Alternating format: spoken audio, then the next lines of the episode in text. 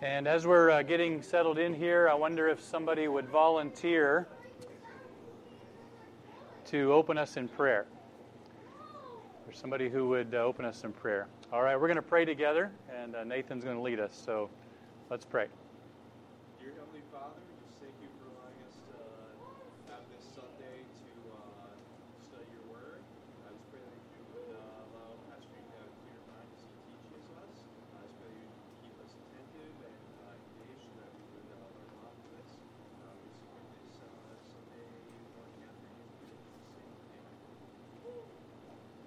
Thank you. Amen. Anybody need a handout? Anybody not get the outline? Okay. Thanks so much, gentlemen. Appreciate your help with that. Uh, we're continuing to talk about disciple making and the idea that uh, we're helping others to learn and live the Word. We're looking at Matthew chapter 28 today, and I'm calling this Disciple Making 101. These are the words of Jesus just before he ascended to heaven. So we would say the timing of them carries a lot of weight, makes them significance. Uh, the wording is, is big, it's uh, grand, it's, it's instructive. So, this is the assignment he gave the disciples to carry out, but it was not just for them, was it? It was for every generation of Christians until Jesus returns to close this age. As we think about the church's existence, why are we here? Why does the church exist and why does Northridge Baptist Church exist? It definitely includes that purpose, that reason for existence, definitely includes carrying out these instructions. So, as we consider as a church, the work ahead of us, we need to determine how to follow what Jesus told us to do. And this is very foundational. Uh, it's important to understand the basics. And this is one of the first passages we think of when we think about disciple making. We call it the Great Commission. So we all need to be reminded of it, even if you're familiar with it. We need to be reminded of what Jesus said. And we all need to make sure we're committed to it. And as I shared last week, uh, the younger generation, so whatever, whatever that is, whatever you would categorize as younger, um, there are young men and women here in your 20s, some in your teens, some younger than that. This is for you uh, because it's important that you have these goals in mind and these activities in your life and in your plans as well. So we're not going to cover this text exhaustively, phrase by phrase, but I am going to highlight some of the, the phrases Jesus used and um, derive from basic principles, derive, derive some basic principles from them for making disciples. So let's talk first of all about the core activity of disciple making. In fact, let's do this. Would somebody read for us uh, Matthew 28, 18? Let's just start in verse 18. 18 through 20 out loud, nice and clear and lift your voice for us so we can all hear who would like to do that for us. Read Matthew 28, verses 18 through 20. All right, Nathan's our volunteer today.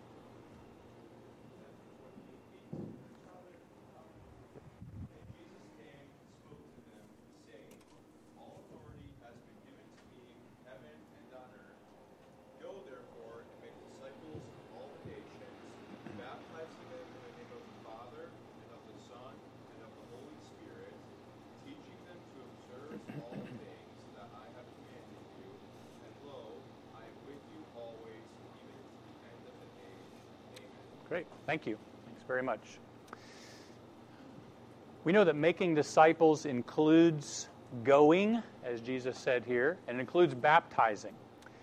Now, evangelism and disciple making really run together, don't they? They, they flow together. There's not a, a clear line of distinction between those two because if we're making disciples, then that definitely involves evangelism, sharing the gospel with people. We're focusing on that on Wednesday nights, so I'm not going to really emphasize that here this morning, but, but that's in the text, so we, we know that. Uh, baptizing includes giving the gospel, people believing the gospel, and then taking that first step of publicly identifying with Jesus Christ by being baptized. So, so we know that. Uh, I'm not going to get into that here this morning. But when a person believes the gospel and is saved and then baptized, what's next? Well, the, the core activity of disciple making here is teaching. Let's talk about that. That involves two components that I want to emphasize. One is instruction. So we're teaching the Word, we're explaining the Bible to people, we're encouraging them to live by the Word. And that's important for us to understand because I think we can uh, uh, set the bar very high for ourselves and maybe even feel discouraged or frustrated about disciple making. If you can sit down with another person and read a verse or a few verses of Scripture and talk about what it means with them, you can disciple them. You are, you are engaging with the Word of God you are getting their focus on God's Word and you're, you're talking about the Scriptures, right? You may not feel like you are an educated, trained, experienced teacher. You wouldn't say, Oh, I'm a teacher, so therefore I can teach the Word and make disciples.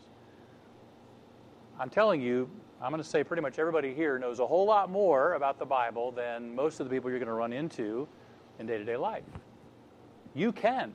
You may not be able to explain all the difficulties and intricacies of the Bible you may not feel like you have a grasp of all the theological elements of the Bible, but you can explain some simple verses of Scripture to somebody else. You could read through the Gospel of Mark with someone and say, let's, let's look at what Jesus did. Let's look at what he said. Let's talk about what that means. You, you can do that. So it can be that simple. I, I was thinking back to when I was really getting started in some of this, even as a pastor, and when we were in, uh, in Wisconsin and this family came into our church. Somebody else had invited them. And it was a very extremely uh, messy and complicated situation. The marriage was having problems, and the husband, um, was, he, he had a, if you'd call it a, a profession of salvation. He, he said that there was a time when he had trusted Christ as Savior but he was enslaved to crack cocaine. I mean, he was just just utterly, compulsively addicted to crack cocaine. And he would go do well for a while, and then he'd be out there, and he'd end up at the crack house, and his wife wouldn't know where he was for days. I mean, he ended up committing adultery through through all this scenario. And I'm a brand new pastor. I'd been a youth pastor for a few years, and I'm a brand new pastor I had never dealt with anything like that in my life. And I'm just thinking, what in the world do I do? They, they came to the church, they're asking for help, help in their family, help in their marriage. He needed help, and, and he was open to help. And, and I, I learned a few counseling principles that helped with that. But you know what I did with, with Mike?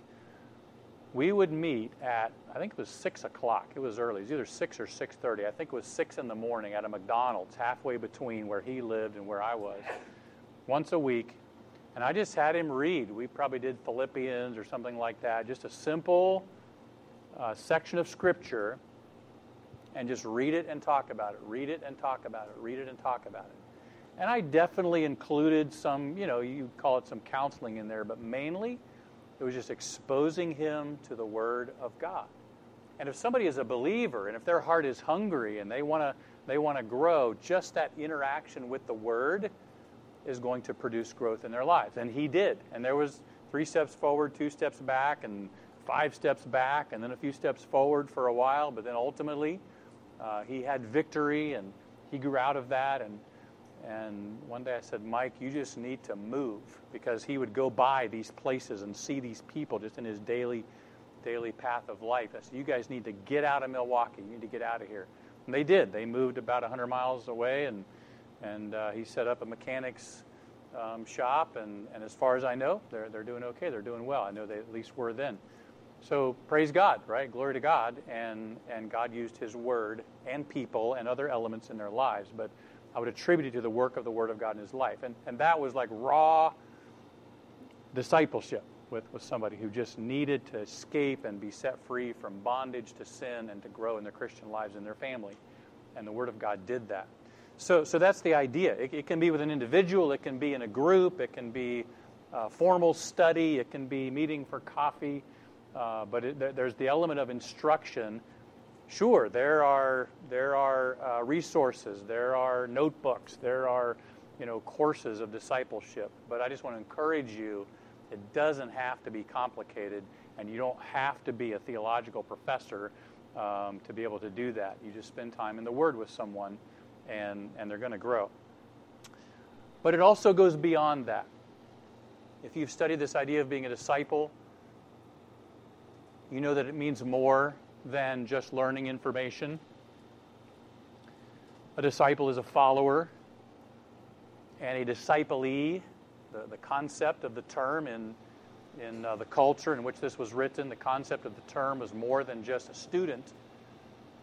It was someone who, who attached themselves, like with Velcro, to their leader's life, to the discipler's life. So the disciplee was somebody who attached themselves to the discipler and, and didn't just learn information, but actually was impacted by that person's daily life. And, and that's important, that's essential. Because if we're thinking about making disciples, we have to realize it's more than just instruction, it's more than just passing on information, but it also involves influence.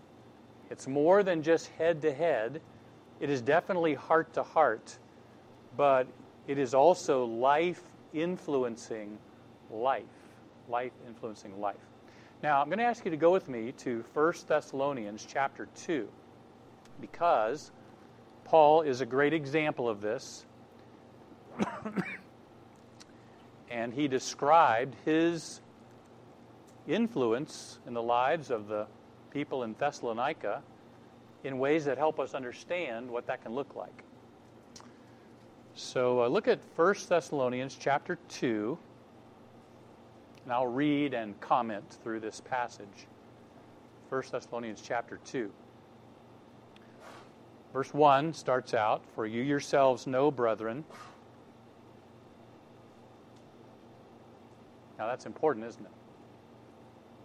He says, I'm not telling you something you don't already know. You know this. I'm telling you the truth. You experience this. That our coming to you was not in vain. But even after we had suffered before and were spitefully treated at Philippi, as you know, we were bold in our God to speak to you the gospel of God in much conflict. So there's the preaching of the gospel. For our exhortation did not come from error or uncleanness, nor was it in deceit. But, it, but as we have been approved by God to be entrusted with the gospel, even so we speak, not as pleasing men, but God who tests our hearts. Now, notice he's talking here about, it, about his inner motivation, not just his outward activity, but what was going on in his heart. For neither at any time did we use flattering words, as you know, nor a cloak for covetousness, God is witness. In other words, he said, we're not hucksters. We're not. Um, having a seminar and then selling you our materials. Here, take these, take this 30-day plan, you know, for 500 bucks. He said, no, that's not what this was about. Nor did we seek glory from men, either from you or from others, and we might have made demands as apostles of Christ. So, so what he's doing here is he's saying our motives were pure and they were evident to you. You know our motives coming into this. Well, how would they know his motives? because they saw his heart. They saw his everyday life. They saw what he did and what he didn't do. So there was a closeness there. So, so his motives were evident to them. And then we see in verses 7 through 9, he truly cared about them. He says, But we were gentle among you, just as a nursing mother cherishes her own children. So, affectionately longing for you, we were well pleased to impart to you not only the gospel of God, but also our own lives, for you had become dear to us. For you remember, brethren, our labor and toil, for laboring night and day, that we may not be a burden to any of you, we preach to you the gospel of God. Does, it, does, does affection and love and care get any more intense than the care of a mother for her child? I mean, there is a, there is an, there's a connection, there's a, a love, there's a fierce loyalty and care and concern there that only a mother has for her child. He says, That's the kind of care that I had for you. And again, he's saying, You, you saw this, you know this. He says, we, we would not, we didn't just give you the gospel, we would give you our own lives. This is a challenge for me as well as for all of us. Is there anyone that you would say that about? Anyone outside your family that you would say, you know what? I, I, would just pour my life out for you. Doesn't matter what I get back, doesn't matter what you do for me in return, doesn't matter what it costs me. I would do anything for you. Is there anybody like that in your life? Outside of your family, maybe outside this church, somebody who is far from God, somebody who um, who is not not in the not in, in the inside group of believers. Maybe somebody who is a new or a struggling Christian. I'm not claiming to be at that point. I would say we've shared with you a lot about some of our neighbors, and we were with them last night and had dinner and played a game. And at the end of the time, I said, Hey, do you guys want to start up our Bible study again? And they said, Yeah. And I, I would say for at least some of them that they would probably do anything for me and I hope I would do anything for them. To be that kind of a neighbor, right? Where you, you know what? Yeah, I, I, I, you need help. I'm there. I would do just about anything for you. That's the kind of connection Paul had with, with these people. So, so his, he truly cared about them. Um, his integrity have, was evident to them. Look at verse 10.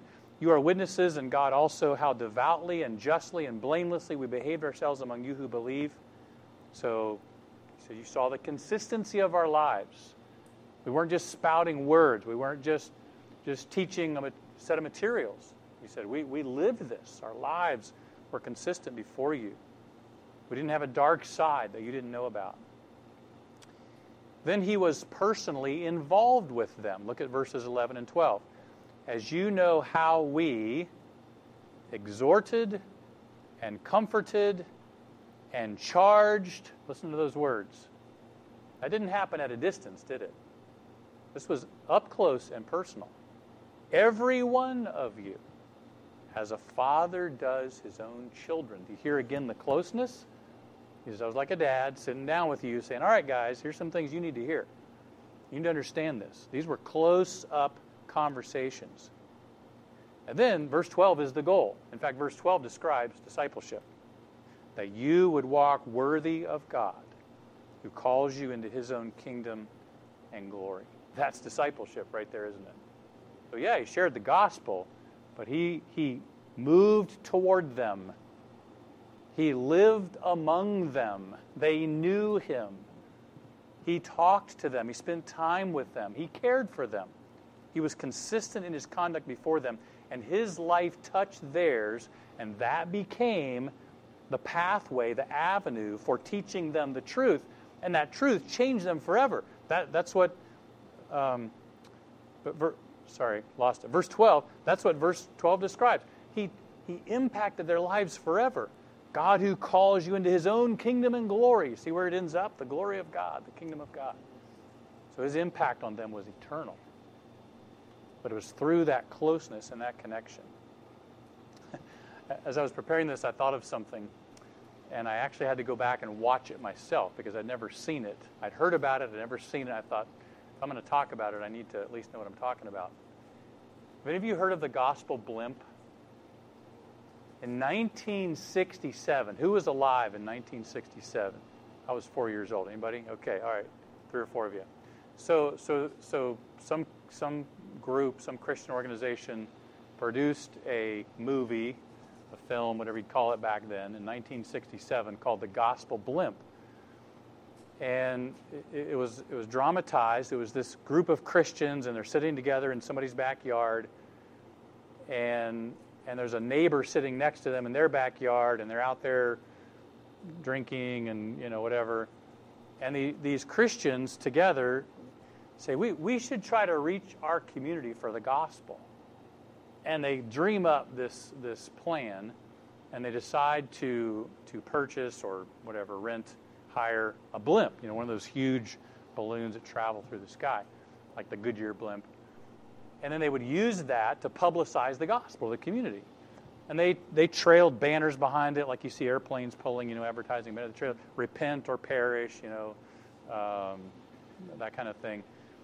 They they made these little, I think they called them fire bombs or something, but they were like wrapped like tootsie rolls with gospel tracts, and they rained those down, you know, on the community, and they landed in people's hair and landed in people's beer and landed all this stuff, and and it just annoyed everybody. Then they started using a loudspeaker and they played music and all this stuff, and just basically annoyed everybody. Meanwhile, the uh, the neighbors who had hosted that little get together decided not to participate in all the planning and the financing and the work involved in in making this gospel blimp thing happen. And so, so they they ended up. Um, they went they went to the beach with their neighbors. They uh, the the wife was sick in the hospital, and so they went to visit her. And and the the, the Christian wife spent time at the hospital with the unbelieving wife and just showed care for her. And through that, in the story, um, they, they, they get saved. The neighbors get saved, right?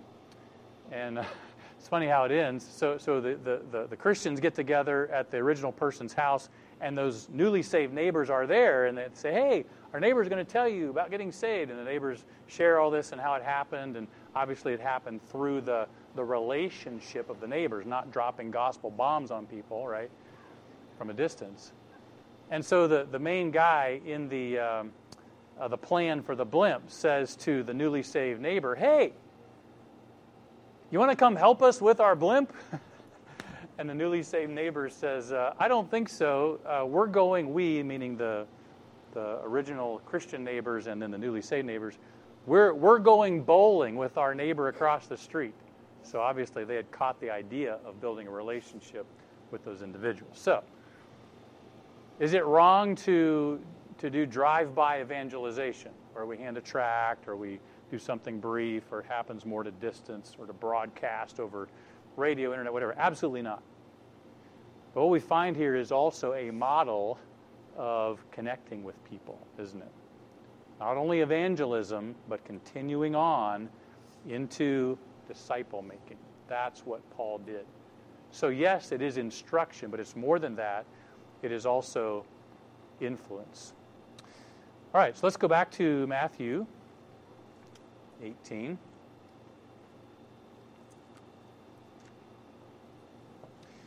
And we also see from this text the target,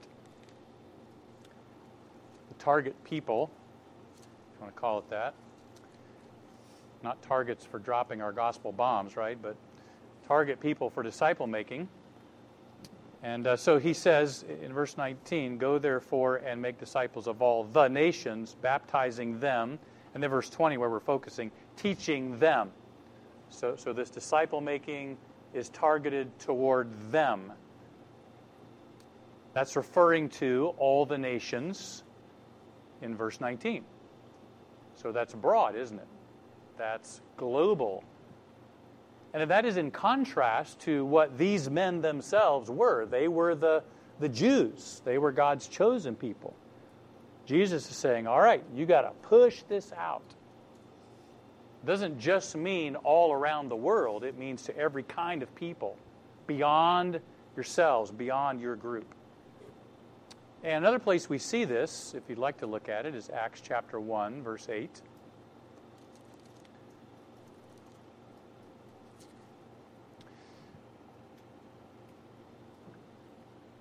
So, right before Jesus' ascension, Acts 1 8 says, You shall receive power when the Holy Spirit has come upon you, and you shall be witnesses to me in Jerusalem and in all Judea and Samaria and to the end of the earth.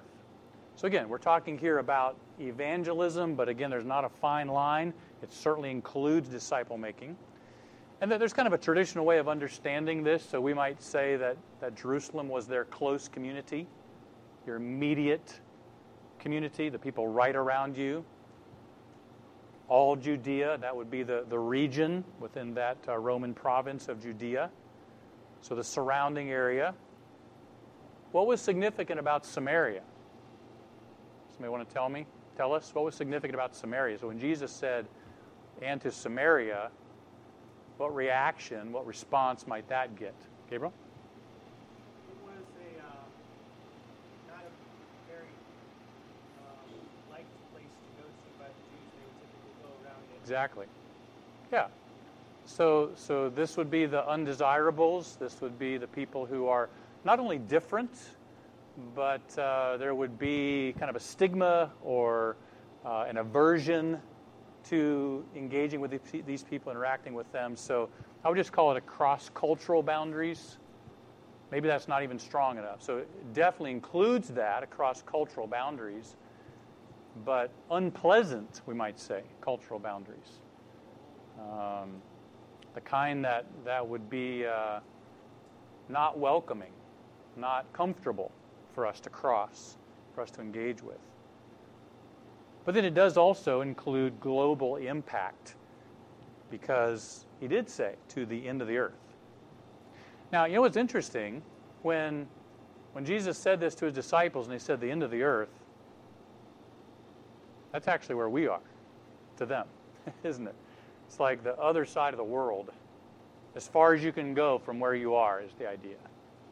So, so that would be, we're, we are in, in that realm, we might say. So, so we are recipients of that over time. But we can certainly make an application and say for us, well, yes, we should be having a global impact as well in our gospel outreach, but also in our disciple making. And I think it's good for us to think in terms of each of these our close community, our surrounding area, across cultural boundaries, and then having a global impact not only in evangelism, but also in making disciples.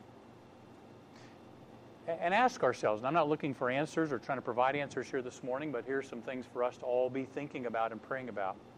How can we prepare to do this?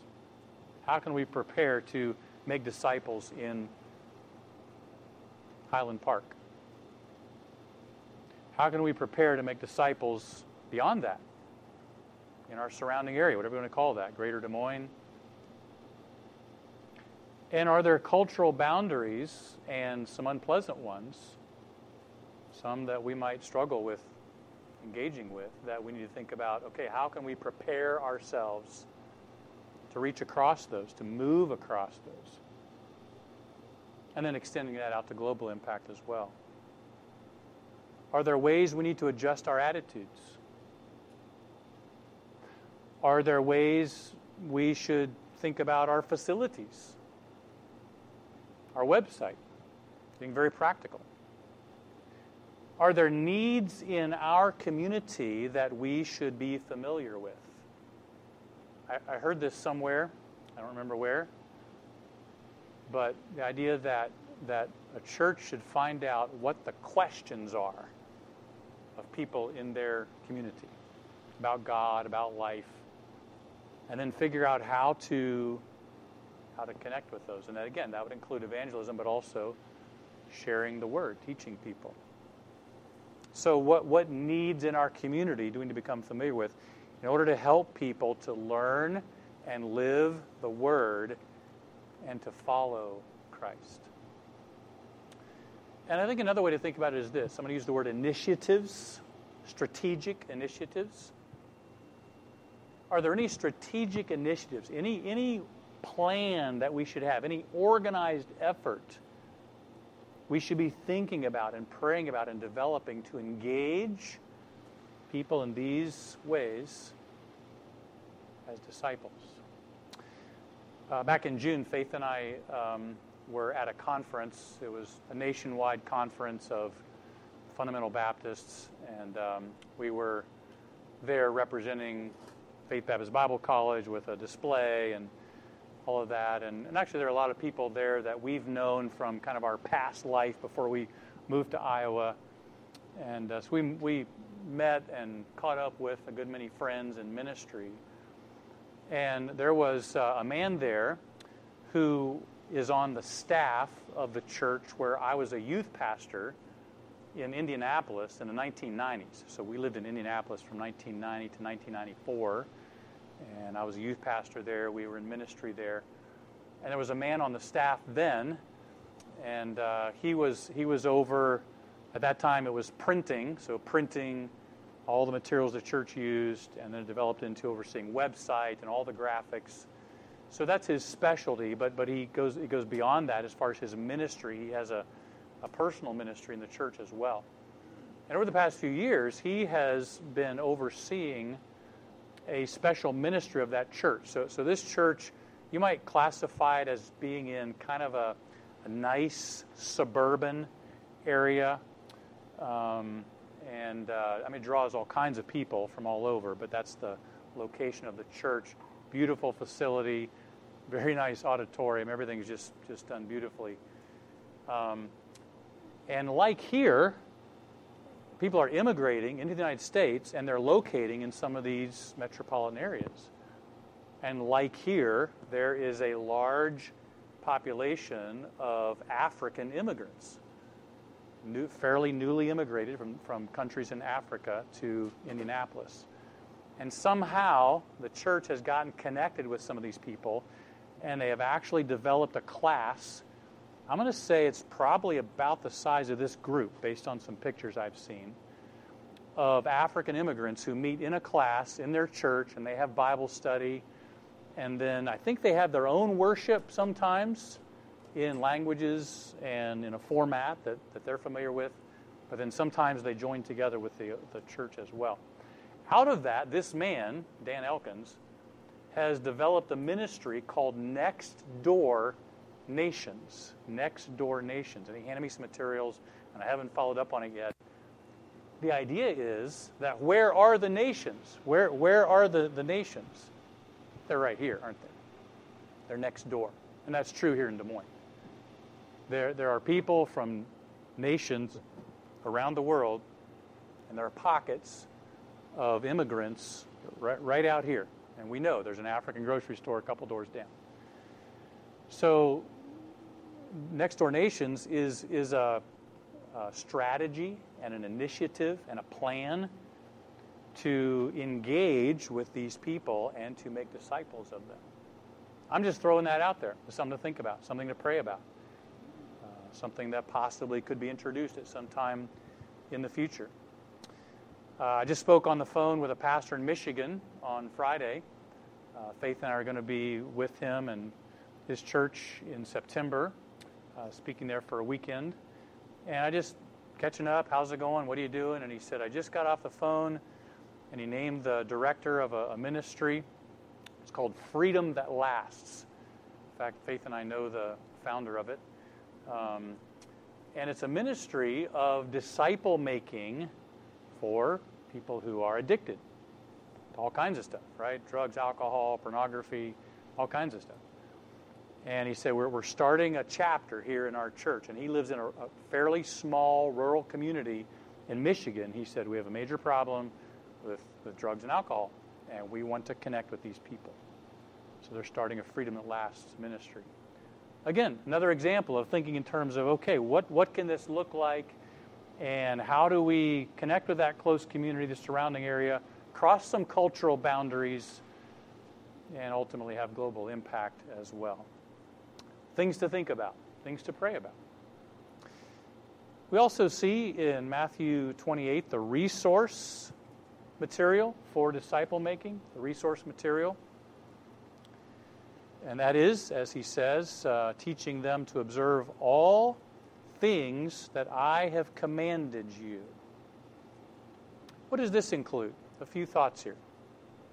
One is the content of Scripture, as we've talked about. Absolutely. What, is the Bi- what, what does the Bible contain? What are the basic truths of who Jesus is and what the Word of God is about and what the Christian life looks like and how do you live that for sure. I also want to emphasize that the resource material that we use for disciple making arises from truth. It arises from the clear, fundamental truths of God's Word. And we have to be careful that we don't add to that our own ideas, our own applications. or we might call them man made regulations. Man made regulation. I want to show you something. Look with me at Matthew 15. Matthew 15.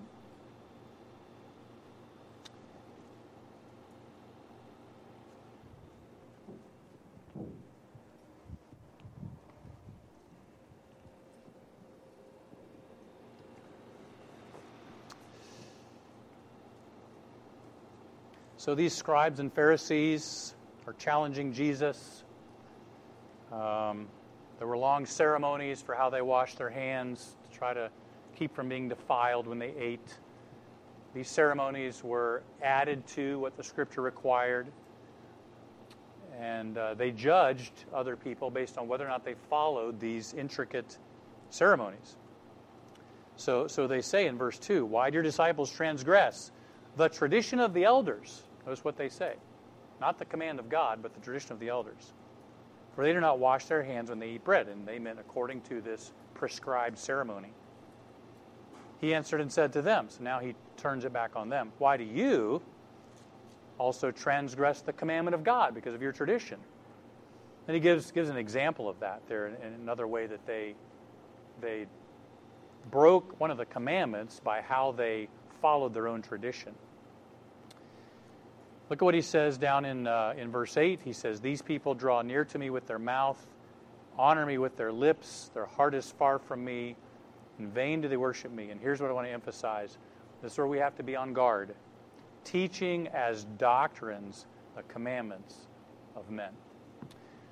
Now, if you're a Christian, you've lived for a good number of years according to principles of God's Word, you've developed some conclusions, you've arrived at some conclusions, you've made some decisions, you have possibly constructed in your life some guardrails for staying on that path of doing God's will. Maybe you have developed some prohibitions for yourself. You say, Well, I want to obey what God's word says. So, in order to make sure I do this, I'm not going to do that. And what can happen is that over time we can start to view those self imposed restrictions, prohibitions, or positive practices that we've instituted into our lives or our families to make sure we're doing what God's Word does say, that we begin to view those, those restrictions or those requirements as equal to the commands of God. And we view not only ourselves, but also we can fall into the trap of viewing other people and their practices accordingly. In our minds, we can start to think, okay, for you to obey God's commands, you must do this. For you to obey God's commands, you cannot do that. I'm going to give you one example, maybe two, to help you understand what I'm talking about. Uh, I don't know where you are on this. I don't know if this is an issue with you or not. It used to be more of a major issue among Christians, especially conservative Christians. Now it's not so much, but it may be for you. So I'm not trying to pick on what you think about this, okay, but just use it as an example. So I know that for a time in some conservative homes and churches, attending a movie theater was taboo, all right, for various reasons. Because of the content of the movies, don't want to expose myself to what's in those movies. And because, another reason might be more of an indirect approach, we don't want to financially support or give promotion to what's, what the producers of those movies do, right? Because a lot of it, maybe most of it, is ungodly. An additional reason might be well, if somebody sees me going in that theater, they don't know if I'm going to see the movie rated G or the movie rated R, and so it could affect how people view me and my reputation or my testimony for Christ. Okay, so that would be how many are familiar with that thinking? You, have heard it, you're familiar with Okay, all right. And that is absolutely acceptable, and, and a Christian can make those, uh, have those requirements and make those restrictions in their life or for their family and say, we're not going to attend a movie theater, and these are the reasons. Absolutely fine, right? But the Bible doesn't prohibit that. So, so you could say, well, I'm taking these principles of the Bible and I'm applying them to my life or for my family. So we're going to follow these. The danger is in making your applications equivalent to the commands of God and saying, I am right, I'm doing right because I do this, or if I don't follow that, I'm doing wrong or I'm sinning. And if you attend a movie theater, you're sinning, right? Pointing that out to somebody else, passing a judgment on somebody else. Does that make sense? All right. I'll use another one. And again, this one gets into a little issue that, uh, that, that can get complicated. Uh, the Bible very clearly warns very strongly about the dangers of drinking alcohol. Do you agree with that? Okay. Uh, in my understanding, I would say that there's not a direct prohibition for a person to ever drink alcohol. There are a whole lot of warnings, and that would be my position is it's not necessary and it's not wise and it's dangerous to engage in that.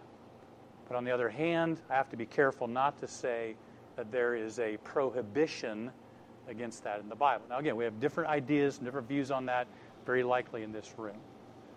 But, but the point is this, right? Here's the illustration. So uh, let's say that a person decides, well, not only am I not going to drink, but I'm not going to support a business that sells alcohol because of all the destruction and everything that goes with that of alcohol. So I'm not going to eat in a restaurant that serves alcohol, and I'm not going to shop at a store that sells alcohol. Okay, so that could be someone's decision, and I've known people that, that made that choice the Bible does not restrict us from eating in a place or shopping at a store that, that provides alcohol, but a person could make that decision for themselves. The danger comes in elevating that conclusion or that decision to the level of a command of God, right? And saying, I'm right if I do it, I'm sinning if I don't, and you're right if you do it and if you don't follow this requirement or this restriction, then you are committing sin. That's where the danger comes. Okay? Is that making sense? Is my explanation, my my um, my disclaimers, my all of that making sense to you? Okay, understand. So th- those are some illustrations. Now, I actually taught some of this at uh, the church where I pastored in South Carolina. I taught a series called Renewing Biblical Christianity. That's the whole idea of um, uh, not just not just practicing and not just passing on to the next generation our conclusions, our decisions, our applications, but making sure that we pass on, as Jesus emphasizes here in Matthew 15 and in the Great Commission, what God's Word actually tells us. So I'm just going to put this up here now, explain it, and not go much further with it, but I may refer back to it at a later time, just in our teaching and discussions that we have. So, um, and by the way, I'm sure these are not perfectly shaped circles. I did the best I could, not being a graphic designer or an engineer with special software. All right. So the core circle with the letter T stands for truth. Truth. Truth is what's right. You can define truth as what is real and what is right. Okay? God created the world by speaking, and it all came into existence. That's truth, isn't it? That's, that's real, that's reality. Um, God says all have sinned and come short of the glory of God. God says, believe on Lord Jesus Christ and you shall be saved. That, that's reality, but it's also right. It's right. So it's true because it's real and because it's right. That's truth. And that's what we find in the pages of Scripture. We find truth. We find stories that describe, true stories that describe truth. We find uh, quotations from God Himself that tell us what is true, what's real, and what's right. We find the words of, of His messengers, and the Holy Spirit inspired them to speak truth what's real and what's right. We, we have Jesus Christ, truth embodied. I am the way, the truth, and the life. So, what Jesus said and how he lived demonstrates truth for us. We have the epistles that explain truth, on and on, right? The Bible contains truth. That's what's real and what's right. The next level, the U, represents understanding. Understanding. So we all have the responsibility to understand truth. Some of it is easily understandable. You shall not kill. That's easily understandable, isn't it? But we also know that there are statements in Scripture, there are uh, different components that you try to reconcile and resolve. You know, there's one God in three persons, for example. Jesus is the God man, holy God and holy man, things like that. So, so some, some we can understand pretty clearly and readily. You can understand them. Others are more complicated. Others are extremely complex, we would say. But that's what we do. We understand the Word with the Holy Spirit's help, the mind God gave us, the, the combined uh, wisdom of people from over the ages and people in our lives, teachers, on and on. There, there is a level to which we can all understand the truth of God's Word. So we take that truth and we understand it, and then the last circle represents application. Application. So there's truth, we understand truth, and then we make applications of that truth. Here's an example. Is it true that Jesus will return? Okay, we'd all agree with that, right? Jesus will return. Bodily, uh, initially in the air for the rapture, and then into the earth to set up his kingdom, and then we get into all the complexities of, of the end times, right? But we would say Jesus will return. Now, some, I think, and probably most of you think, if you've thought about it, would say Jesus is going to return before what's called the seven years of tribulation. Okay. That's how we understand. There's not a statement in the Bible that says that, but that's how we understand the different components about Jesus' return. So we would say, okay, we, we have a, an understanding. Some people understand it differently. The timing. There was a family in our church in South Carolina, dear family, love God. They believed that Jesus would come halfway through the tribulation, seven year tribulation. That was their belief, okay? Great Christians, godly people, sweet people. That was their belief. We had a different understanding of the timing of the rapture, right? Jesus Christ. All right. Uh, now, application. Should we live as if Jesus could return at any time? Should we live in a way that shows that we value what's going to happen after Christ returns and we're in eternity? Should we live for eternity? We'd all say yes. Now, there may be some specific ways that you and your family make that application. Some people might make an application one way, some make an application another way, some a different way. The reality is we have to be careful about elevating our applications to the level of the commands of God, or to think about it the other way, equating our applications with truth. Now, in, in a church like this, or as God grows this church, as we make disciples of people, what are we teaching them? Truth. Understanding truth. Yes, helping people make applications, but being careful not to teach the traditions of the elders, as it were, our applications, our ways of requirements and restrictions, and say, this is what you do, and you have to do this. You have to apply it this way if you're going to grow, if you're going to be a Christian, if you're going to be godly, if you're going to be spiritual. Now, we might suggest, we might encourage, we might advise, but we have to be careful about not equating those applications with truth. Now, I'm just going to stop there with stop on that topic for now. We may circle back to that, kind of laying some foundation uh, for what we may talk about in the days ahead. And by the way, this is uh, in, in, in the Baptist acrostic, this is known as what's the P stand for? What is it? Priesthood of the believer. And what's the S? What's one of the S's stand for? Soul, soul liberty. Priesthood of the believer and soul liberty means that you, as an individual believer, have the right and the prerogative and the responsibility to make some of these choices for yourself. Okay?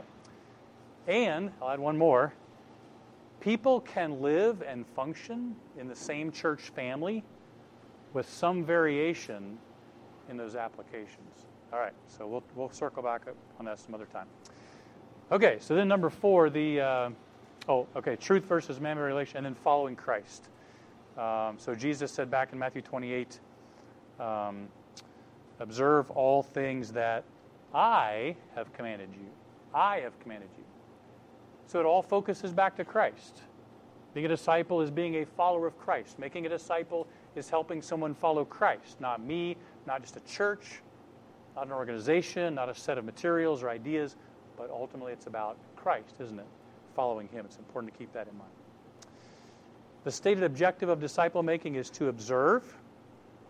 He says, teaching them to observe, so not just teaching them, period, not just making sure they can fill in the blanks, answer the questions correctly, but teaching them to observe. The word observe means to attend to carefully. It's more than to just know it factually. I'll describe this in two ways. First of all, with the word ownership, in other words, to take ownership. People need to own the truths of God's Word. They need to own them to grasp them, to arrive at that clear understanding, right? The truth, and then the next circle, understanding of them. And truly adopt them as their own way of thinking and living. So, observing, giving attention to, means taking ownership. This is mine.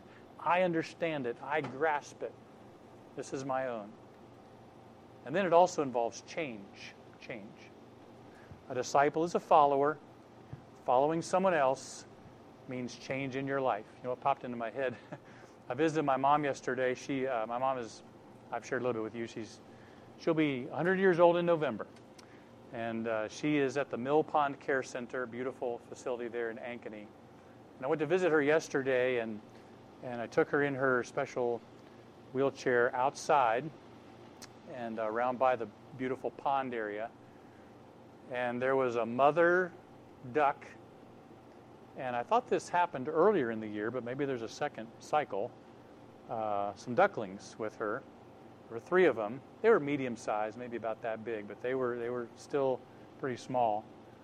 And that brown, I guess a mallard, female mallard, brown mother duck was moving from one pond to another across the grassy area.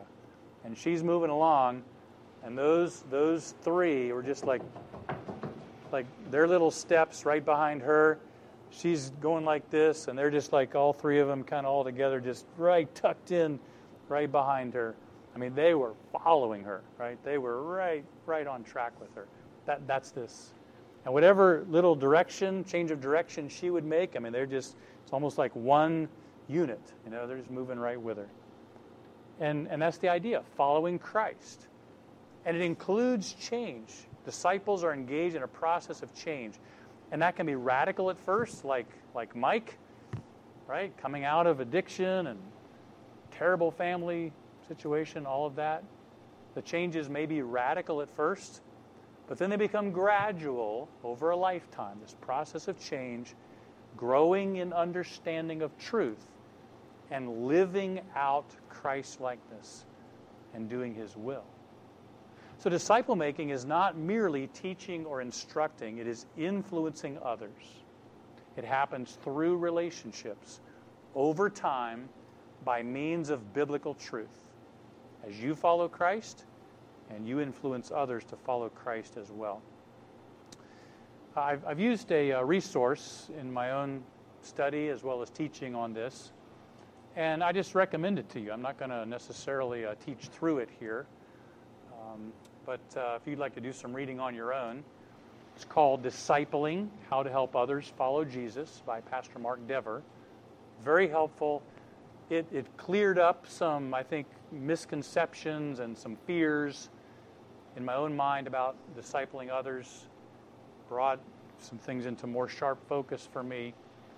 But I, I appreciate his definition of what it means to make disciples deliberate doing deliberate spiritual good to help others follow Christ, doing deliberate spiritual good to help others follow Christ. Now, it may be a formal Bible study, it may be a conversation between Sunday school and church. One sentence, a word of encouragement, asking and answering a question, right? It can be very informal, very formal. It can be one person, it can be three people. It could be taking somebody with you on an errand or to an activity. So many things, so many settings, but it's doing deliberate spiritual good. I want to bless them. I just want to influence them toward following Christ. All of us can do that. All of us can do that. Let's pray. Thank you, Father, for teaching us today yourself. Thank you for the work of the Holy Spirit here in this morning. We've talked about a lot. So I pray that uh, these truths and how we should be shaped by them would not be left behind, but they be imprinted on our minds and hearts, and that they would be uh, sources of growth and building the life of this church and individual members of this church and the future of this church going forward, we pray. We ask your blessing as we go. We honor you. May our lives honor you. May our love for one another continue. We look forward to being together again. In Jesus' name, amen.